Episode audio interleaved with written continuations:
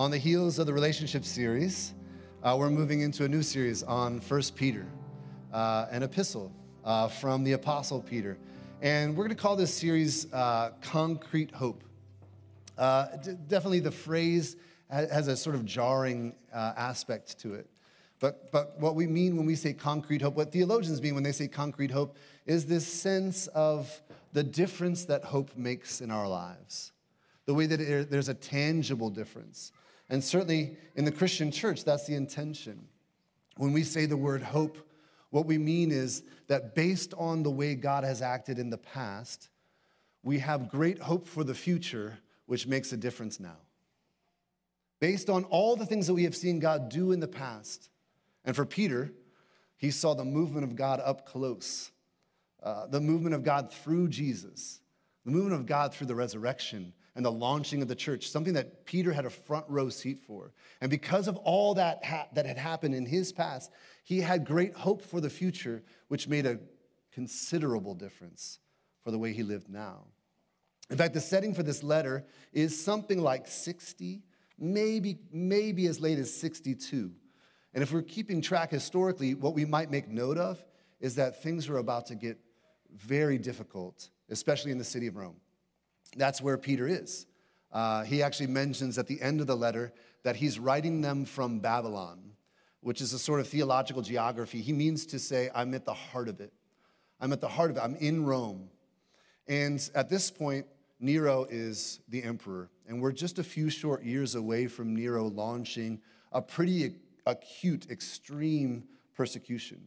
Now, one of the things that's true about persecution in church history is that it's not generally speaking happening all at once everywhere.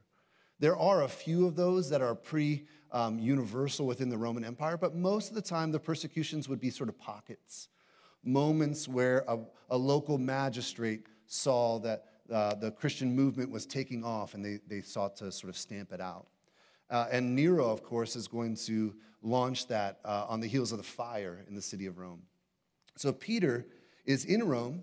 In fact, it's pretty safe to assume that Paul has been there by this point too. Um, and they are experiencing the, the leading edge of what's going to be a very extreme persecution. And for Peter, he's thinking of his sisters and brothers, uh, of the churches that have been planted around the Roman Empire at this point. Uh, he's thinking particularly of an area that we might call Turkey, that they would think of as sort of the Asian province. He says very early in the letter who the letter is for a group of churches in Asia Minor. And it seems that he's earnestly trying to prepare them for the storm that he thinks is coming. So he, he launches out on themes like salvation and hope. And then the tangible difference that this hope makes. Peter has shifted his paradigm. We saw in the book of Mark that Peter is sometimes not always on board with what Jesus is doing. It's Peter who tried to stop Jesus from going to Jerusalem to get killed. It, it's, it's Peter who swings his sword in the garden, trying to leverage a different kind of power than Jesus had in mind. But what we find in 1 Peter is that his paradigm has shifted. And it seems that he's really sensitive about the idea that maybe not everybody's paradigm has shifted the way it ought to. He wants to impress upon the church that Jesus' life is the paradigm through which we live our own lives. Jesus' response to suffering is the example for us to be how we respond to suffering. So for us, what we're sort of realizing is that we may have a challenge on our hands something that maybe the first hearers of this letter wouldn't have had. We're used to it.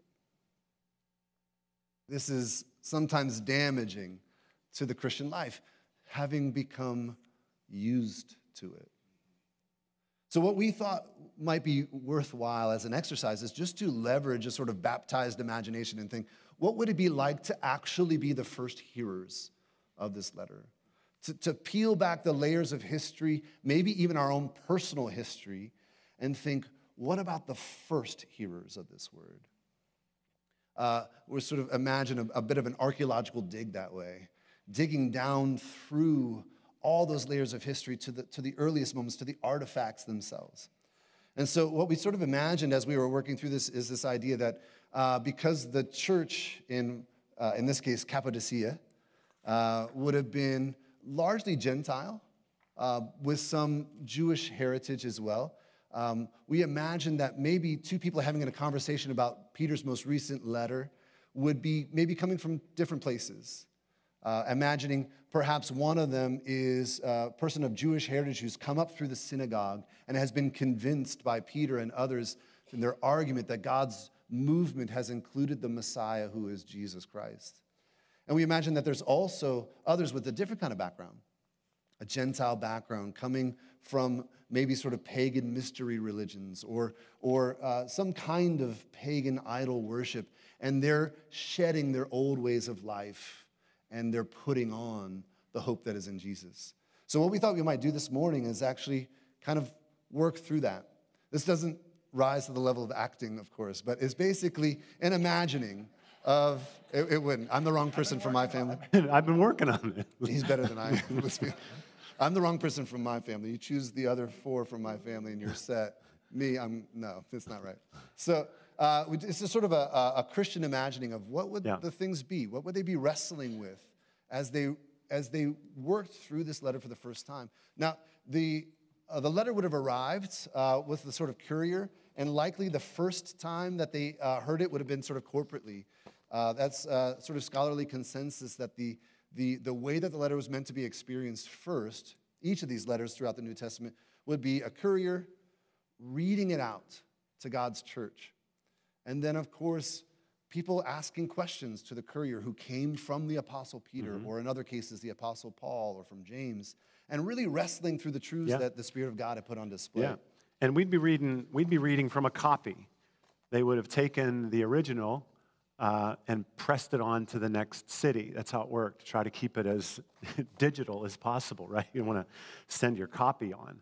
Uh, so they would copy it, and then we'd be sitting there looking, and uh, Adam and I were imagining we've, we've just heard it read publicly by the courier, and now we're sitting down, and maybe, like Adam said, he's a, a, a Hebrew uh, that's been in the faith for, for decades and has made the transition, but I might be a Greek or a Gentile that's relatively new to all this stuff. And so we sit here and we uh, go back through it and read it and try to drink it in, and we wanted to invite you into that space to keep it fresh and new, like fresh and new. Yeah. Fresh and new. And actually, it, it, might be worth mentioning why they would have copied it and sent the original on. There's, uh, there's early voices in the, in the church history that say that often when letters arrived, they, they came with an obvious movement of power. That, that, that, that things started breaking out in the church, and they said, okay, this isn't just any old letter from our friend Peter.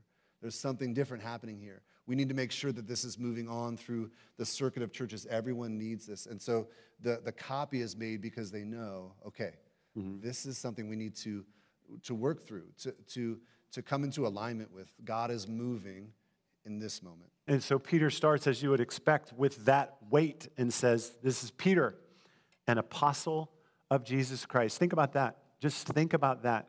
We have a letter. You have a letter. It's, it's bound together in a canonized version, canonized version that you call the Bible. But when you open to that, you have a letter from an apostle of Jesus. We're reading this letter from a man who uh, has firsthand experience of who Jesus is and an understanding of what the gospel is. And he says, To God's elect, exiles scattered throughout the provinces of Pontus, Galatia, Cappadocia, which is where we imagine we might be, Asia, and Bithynia. And this is where Peter is anticipating that the letter will go and the path that it will go on. And so here we are in the middle of the distribution. And it says, You've been chosen according to the foreknowledge of God. He is jumping right to the gospel and saying, Where you are, wherever you are, in the churches that are scattered, don't mistakenly uh, imagine that you are lost uh, that God has forgotten you. You are chosen by the foreknowledge of God the Father, the sanctifying work of the Spirit, to be obedient to Jesus Christ and sprinkled with his blood. He says, Grace and peace be yours in abundance. Grace and peace is yours because you've been chosen by God, and this has been sealed by the Spirit, and you are led by the, by the Son, Jesus Christ. He, he alludes to what we refer to as um, the Trinity. Right, right. I mean, the Spirit of God in the Old Testament certainly is moving. And as Christians, we might look back through the First Testament and, and see uh, the, the signs that God intends to do something incredible uh, through the Messiah who will come, that is Jesus. But uh, here it becomes clear that the, the, the doctrine of the Trinity is already forming, already being solidified in the earliest church. And it's not a word that we find in the New Testament. It's not as though you find James or Peter or Paul saying, okay, here's this thing we need to come to, to, to recognize. But it becomes uh, absolutely Clear. essential because absolutely. It's, it's clearly laid out here. And so we, we can imagine Peter um, having been with this church in, in Cappadocia saying, you know, I, I, I, walked with Jesus when he talked about God the Father. Mm-hmm. I was there in the garden when he said he was going to send his spirit. And I watched his, his, his sacrifice on our behalf. Our behalf. And I think also for, for me, if, I, if I'm taking the role of somebody who has come up through the synagogue, I might immediately be um, alert to some of the language he's using here. Mm-hmm. First Testament language. Yeah. You're chosen. I'm sitting next to a Gentile brother in the faith, and Peter is leveraging a, a word for both of us on both our behalves. We're chosen ahead of time. A phrase that had been applied to Israel, of course, throughout its history. This would be great news for me and really odd news for him that I am chosen. I'm part of the people of God somehow. Very difficult to adapt to, I would say. Yeah, it was difficult for Peter to adapt to. I mean, he was one of the guys who experienced it most. You think about Acts and the chapters 9 through 11, where God says to him, Hey, don't you dare call something unclean that I called clean. Referring so, to Gentiles and Gentiles, Greeks and right? non And he immediately starts to press into that, uh, that ministry. Uh, and then he's uh, on the leading edge of it at Acts 15 at the Jerusalem Council, where the big question is do you have to be Jewish to be Christian?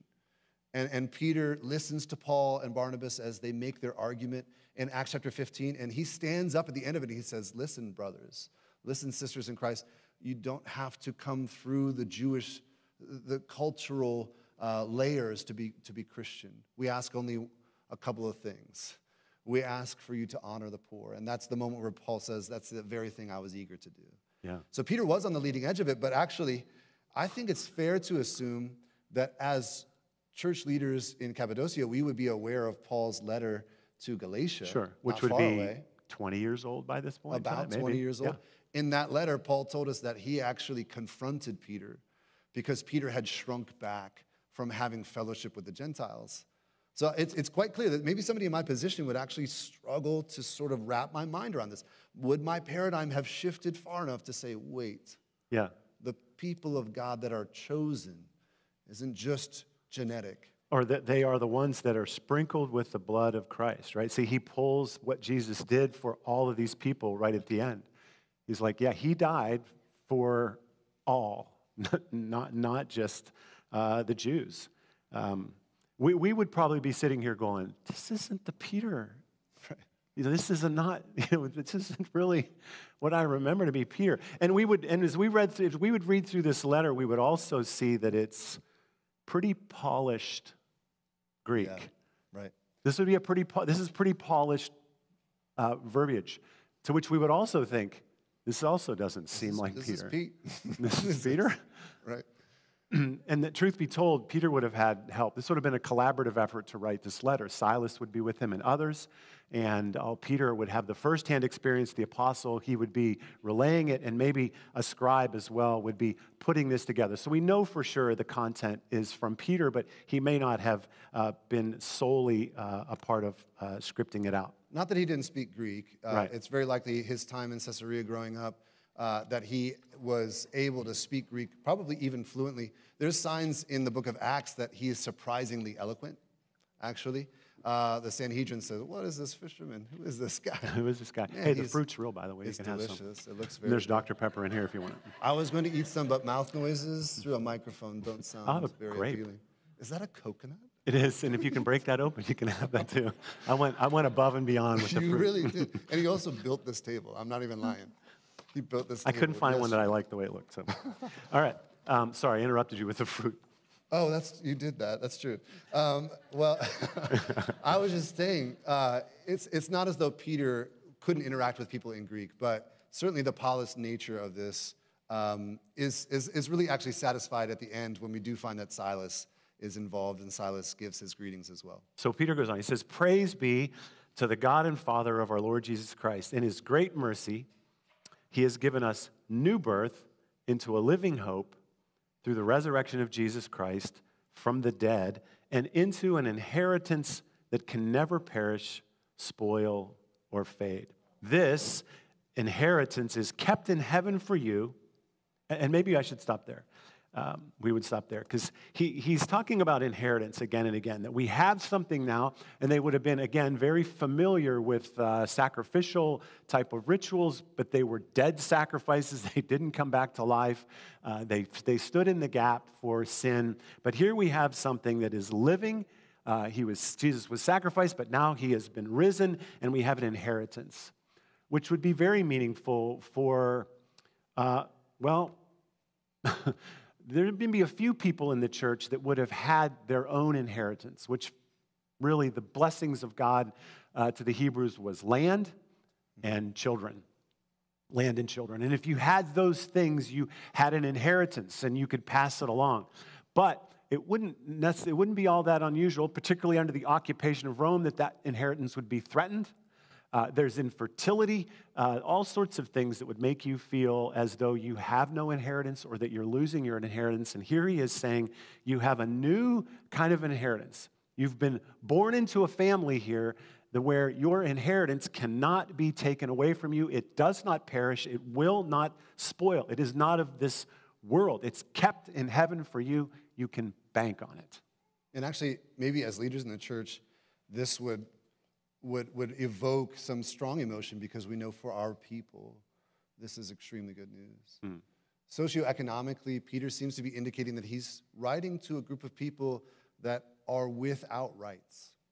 Now, he certainly does actually directly address people who are enslaved later in the letter, but he also is talking about them as aliens, as, as, as foreigners in this land.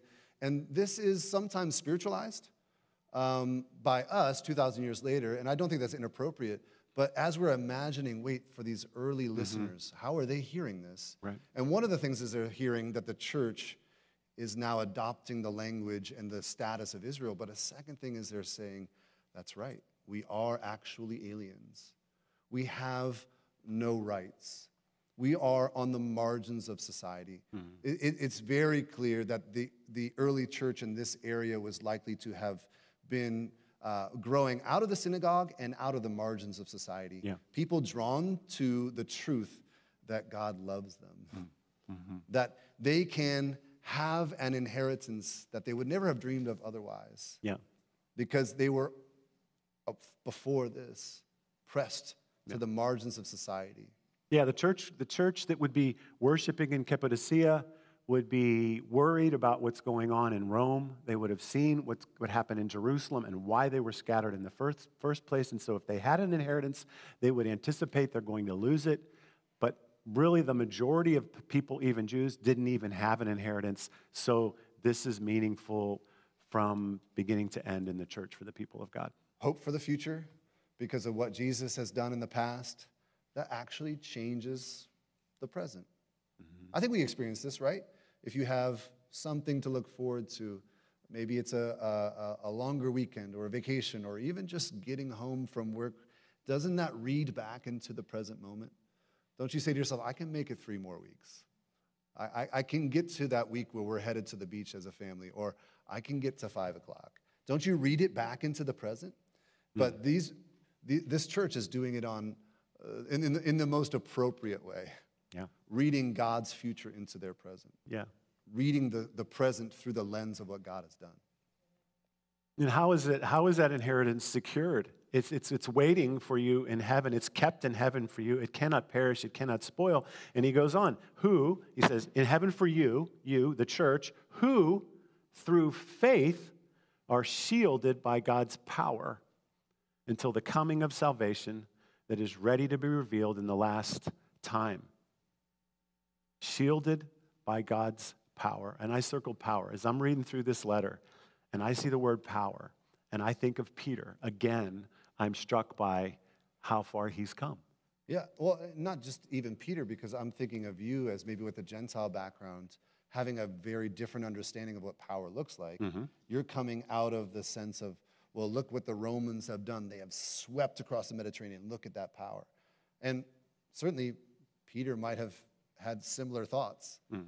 Uh, power would have looked like beating back the, the tidal wave of Roman advance across the Mediterranean to regain the lands. And this is what we see in Peter's early years, right? He's following Jesus, he gets it, he understands the power of Jesus, and he wants Jesus to leverage it.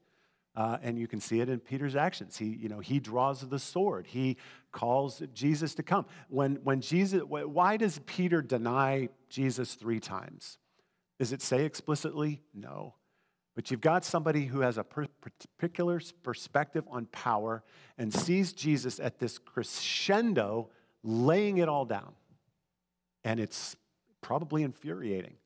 It's at least disappointing.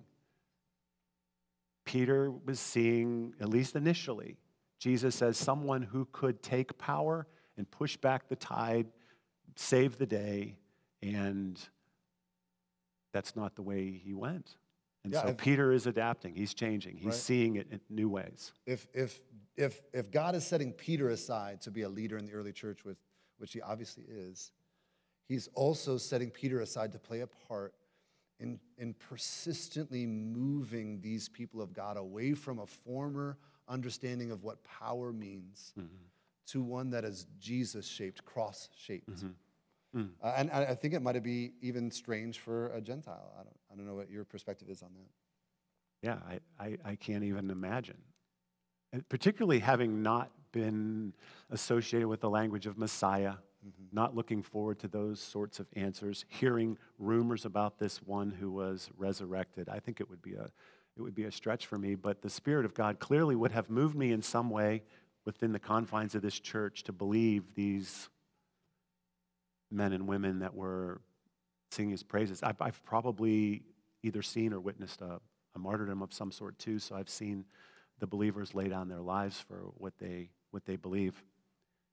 Uh, I, I've always assumed that Peter is, is one of the ones that, that God has highlighted um, in our history because he had so far to go. Yeah, amen. he uh, had uh, he was very raw, but he has continued to demonstrate humility, to grow and to change and be transformed. And there's really no better type of person for God uh, to have a follower of Jesus be someone who's humble.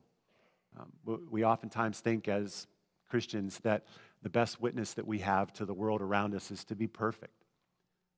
and the best witness that we have is to be imperfect and still understand the grace and the mercy and the inheritance that's kept for us. And Peter has been and, and was um, just, I can't wait to see him in person Yeah.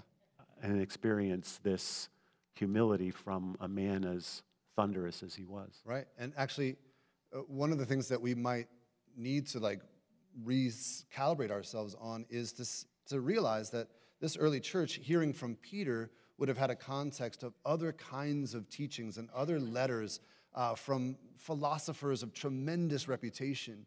And you're, you're hearing you know, echoes of Aristotle and Plato everywhere you go, and you're, you're getting this Neoplatonic movement. And for the first time, in history, humility is being seen as a virtue. It is absolutely swimming upstream against Greco Roman culture to say that being humble is a sign of virtue. or any culture. I mean, it, was the strong man who led the armies and conquered the other things. The, the thought of, you know, Genghis Khan getting off of his high horse, literally, and being humble would have been like, I'm resigning. you, you would never, ever, ever show any kind of learning or you would lose your leadership. You would lose your power edge. right? But Peter's done it. He's gone from Yeah. he's gone from rebuking Jesus and Jesus saying to him, "You have in mind the things of man rather than of God." To standing in front of the Sanhedrin in Acts chapter 5 and they say, "We told you to stop doing this. We told you to stop preaching about this Jesus character." And Peter says to them, "I have to have in mind the things of God and not of man." Radical. the change. paradigm has shifted for him.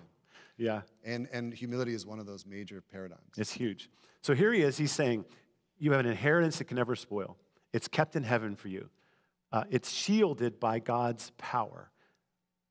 My question is how do we make that practical? How do we keep this, right? Again, imagine you.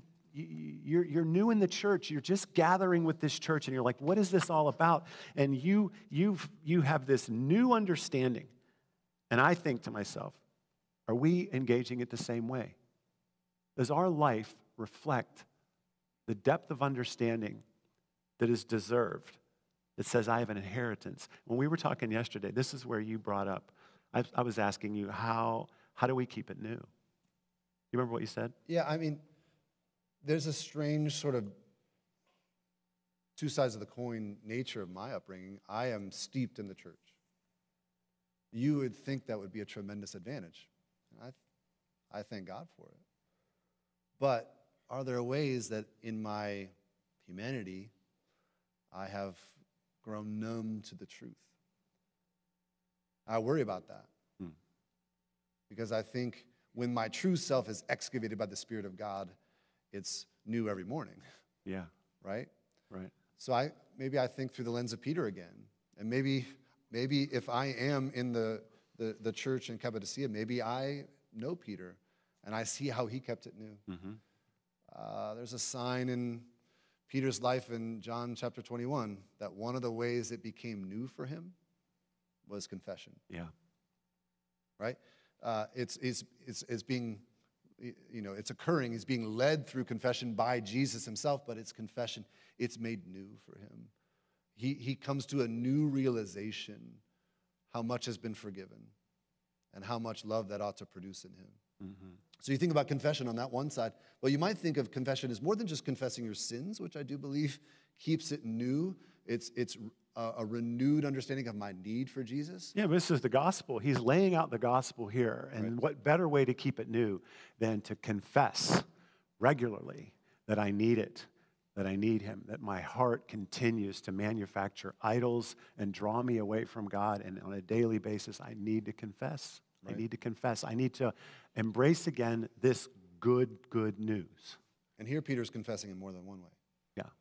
He has, of course, recurrently confessed his sin. He was humble enough to say, I was wrong about the way that this works with the Gentiles. And now he's also confessing faith. He's telling the story with every ounce of material he has available to him. He, he, with with, the, with the, the months he has on hand, he is telling the story again. How does it stay new? I confess my need for the truth, Right. and then I tell the story of the truth. I confess my Yeah. faith too. Yeah. I tell the story. Yeah, over and over again. So where are we? So he says, uh, shielded by God's power until the coming of the salvation that is ready to be revealed in the last time. And, and this is the, the, the letter turn, like he's laying out the gospel and the letter turns right here, Right. verse 6. He says, In all this you greatly rejoice. You confess the truth. You confess the gospel. You rejoice in this inheritance that is being preserved for you, that is being protected by your faith in the power of God. Rejoice, though now for a little while you may have had to suffer grief in all kinds of trials. Kind of a gloom. Yeah, he's like, falls over oops, let me throw some cold water on this right now. Were you all having a good time? I'm going to put a stop to that. because where's Peter? He's in Rome. Where are we, ostensibly? Cappadocia. The, the persecution would be greater in Rome. Just like, just like in today's world, what happens in this city ends up gravitating out to the suburbs and maybe gets as far as the rural parts of our, our world. Same that what was happening in Rome, you could, you could bet it's going to take on an, uh, a certain amount of fire and power, and it's going to move outwardly. So Peter's saying, whew, I cannot even begin to tell you what's going on here, but you better brace for it. It's coming. Nero is on a rampage. But he has a different perspective on it, doesn't he? He does. Not just something that he wants them to prepare, to prepare for, but he wants them to see it through a particular lens, which you can see if you keep reading there in verse 7.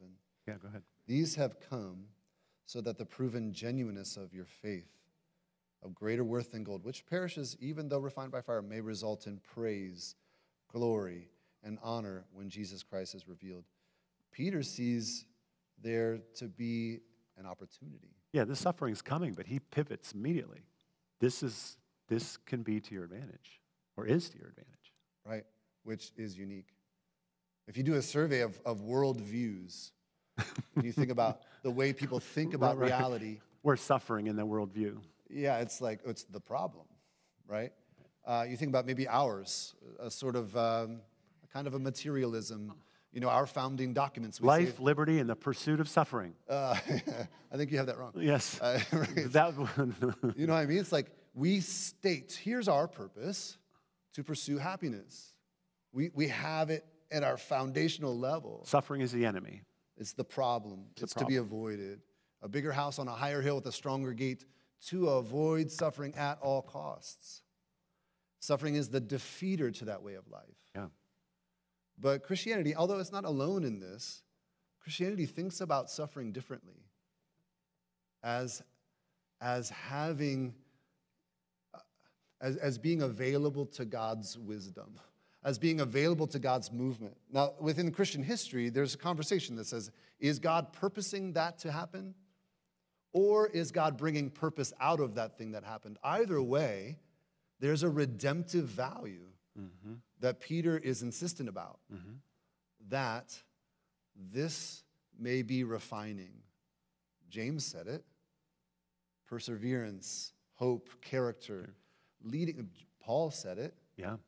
Romans chapter 5.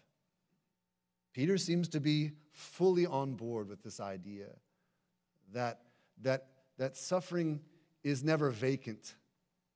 It's never without, w- w- Purpose. without purpose or value because God is with us. Mm-hmm. If, if Christ can bring purpose and, and beauty out of the cross, which, which Paul says in Colossians, he says, he made it an instrument of peace. He took the cross, an instrument of torture, and he made it into an instrument of peace. If, if Jesus can do that with the cross, he can do that with what I'm going through, what the church body is going through together. Peter trusts, has an active faith that what he's going through now can be used, will be used by God. And the, way, right. and the way our faith, um, when our faith comes alive in the midst of suffering, Peter says it proves that your faith is genuine. It, it- it is the suffering where your faith is, our faith is distinctly on display, mm-hmm. which is a bit frightening in the midst of suffering. It, it, it, it almost, if you're going to build an equation out of it, you would say if it is our faith that is to be on display, then you can count on God orchestrating or permitting suffering in your life because the most important thing might be how your faith is exercised in the midst of that suffering. And the suffering can take on, I mean, you got to think about this in the context of your own life. What, what, what kinds of sufferings do you find yourself in the midst of? And is your faith being proven genuine at the top of the list of reasons that you might be there? As a, as a church, we could argue the last year has been a suffering of sorts as we have tried to acquire a place at which we can call a house of worship in Dublin. And here we are. One week, five days from closing, which, by the way, thank you for your gifts and your prayers and your support and your continued giving and how you've made it come about. But even in that, right? Giving is a suffering of sorts. It is by nature a suffering. You've earned that. You've earned the right to keep it, and to give to something greater than ourselves is a form of suffering. Yeah. To, to return to our imagined scenario, here's the, here's the beauty from ashes of all of it. In the Greco Roman world, suffering was a sign that the gods were mad at you. Mm-hmm. You hadn't praised consistently enough or worshiped loudly enough. They're mad at you and you're being punished. Maybe it's Poseidon sending an earthquake. Maybe it's Zeus with the lightning bolt. Maybe it's the, the gods of war tearing through your village, but they're mad at you and you deserve it. Mm-hmm. And actually, what's happening here is completely different. It's not a sign that God is punishing you, it's not a sign that you have failed. How could it be? Jesus suffered, mm-hmm. and Jesus never failed. Mm-hmm. He never fails us. Mm-hmm. So, this is incredibly good news mm-hmm. that God isn't angry with us, mm-hmm. That His mercy actually never fails, even in the valley of the shadow of death. The, yeah. And when you say that, I think of, um, I wanted to pass this along to you. The Freuds lost uh, Jeff. Uh, if you know Jeff and Joy Freud, uh, Jeff was in his 60s, mid to late 60s, passed away on Wednesday. He's been battling pancreatic cancer. Adam and I visited with the family this week. They have two, Nathan and Kara. Nathan's married to Trisha, Gaba kids, Gaba grandkids. Mm-hmm. And um, there's no bitterness at the, uh, there's sadness at the loss, but uh, this was a man who memorized books of the Bible. There's an S at the end of that word. Books of the Bible. I've memorized verses. it's like books of the Bible. And the grandkids have this foundation of faith from Jeff and Joy that is rich and deep and in many ways simple and profound uh, and humble uh, because of the way Jeff lived his life. Um, but we'll say goodbye to him um, Thursday. With a, with a, grief, a grief that isn't without hope. Yeah hope for the end that, makes a difference for now. Yeah. Uh, maybe as the worship team comes back up here, um, we could uh, tie this together this way as we read this last verse in this paragraph, this first part of the letter here. It says, um, so uh, this is proven genuine. Your faith of greater worth than gold, which perishes even though refined by fire, may result in praise and glory and honor when Jesus is revealed. Though you've not seen him, you love him. This is Peter who, who has seen him, but you love him. I feel like he'd be talking to me right there. The yeah. Greek, you know. I, I, and, and I, Peter heard Jesus talk about this very idea that there will be people that will love Jesus without having seen him. He talks about this in the last prayers that he's praying with his disciples prior to mm. uh, walking towards mm-hmm. Calvary. So it's apparently stuck out to Peter. It's apparently impressed upon him that, that there's something remarkable happening. The Spirit of God is calling people who never saw Jesus to love Jesus. It's beautiful. It's beautiful. And, and as we, we, we handle this letter from an apostle of Jesus, we read these uh, words, and he wraps up this section here. He says, you do, though you do not see him now, you believe in him, and you are filled with an inexpressible and glorious joy because you are receiving the end result of your faith, the salvation of your soul. Now, for you, this would be a radical shift because you would have understood that the salvation of your soul would have come through your performance in religious things. Yeah, unsettling probably to a certain degree. Yeah. I'd have to set myself aside and say, I could never have done it. I needed Jesus. And I'd also have to set myself aside and say, I actually am not different than my Gentile sisters and brothers. I'm not set apart from them. We're shoulder to shoulder. Yeah. I, I am understanding that I am chosen. I am, I am chosen from the non chosen. He was the chosen. They were the chosen. Those Jews, they had God. They knew Him and they had um, the blessings of Him. They had the, the history and the, and the stories of power and salvation. And, and they had it because they knew how to live their lives. And Peter's saying, it's not about your performance. You are receiving, it's, and it's not future. Heaven's arriving now for you. You are receiving the result of your faith. Peter is imploring the church think of these things. Think of this man. Allow your belief to translate into something deep within you that is inexpressible. If, if I was uh, in Cappadocia and I had anything to say about it, I would be trying to gather the church back together again Don't after up, the reading. Don't give up meeting together. Yeah. Yeah. it's a great leveling, isn't it? This is, this is how we know that the, uh, the sign that the Spirit is moving is that there's unity. Because people from all walks of life and all levels of society are meeting together. Yeah. Are, are giving voice to their faith and their inexpre- inexpressible and Yeah. glorious joy. Yeah, we're all the same. So uh, we want to invite you to worship. And to remember you're part of something bigger than you.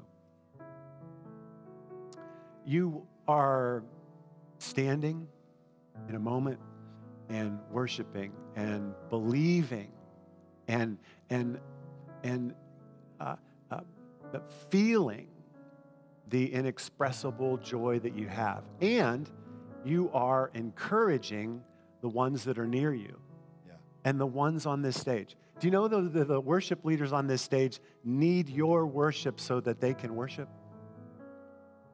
Yeah, what, a, Eh. what a privilege to be the voice that your neighbor needs to hear, calling Yeah. them back again Yeah. to what is true. Your neighbor needs to see you worshiping, singing, expressing the inexpressible. The worship team uh, needs to hear you and see you and, and be moved by your belief. We're, we're, we're all in this together. We're, we're all the same. They have been called to, to lead us in worship, but they are with us in worship. So let's stand. We're going to get this table out of the way. Um, and let me encourage you to worship in the fullest sense of the word.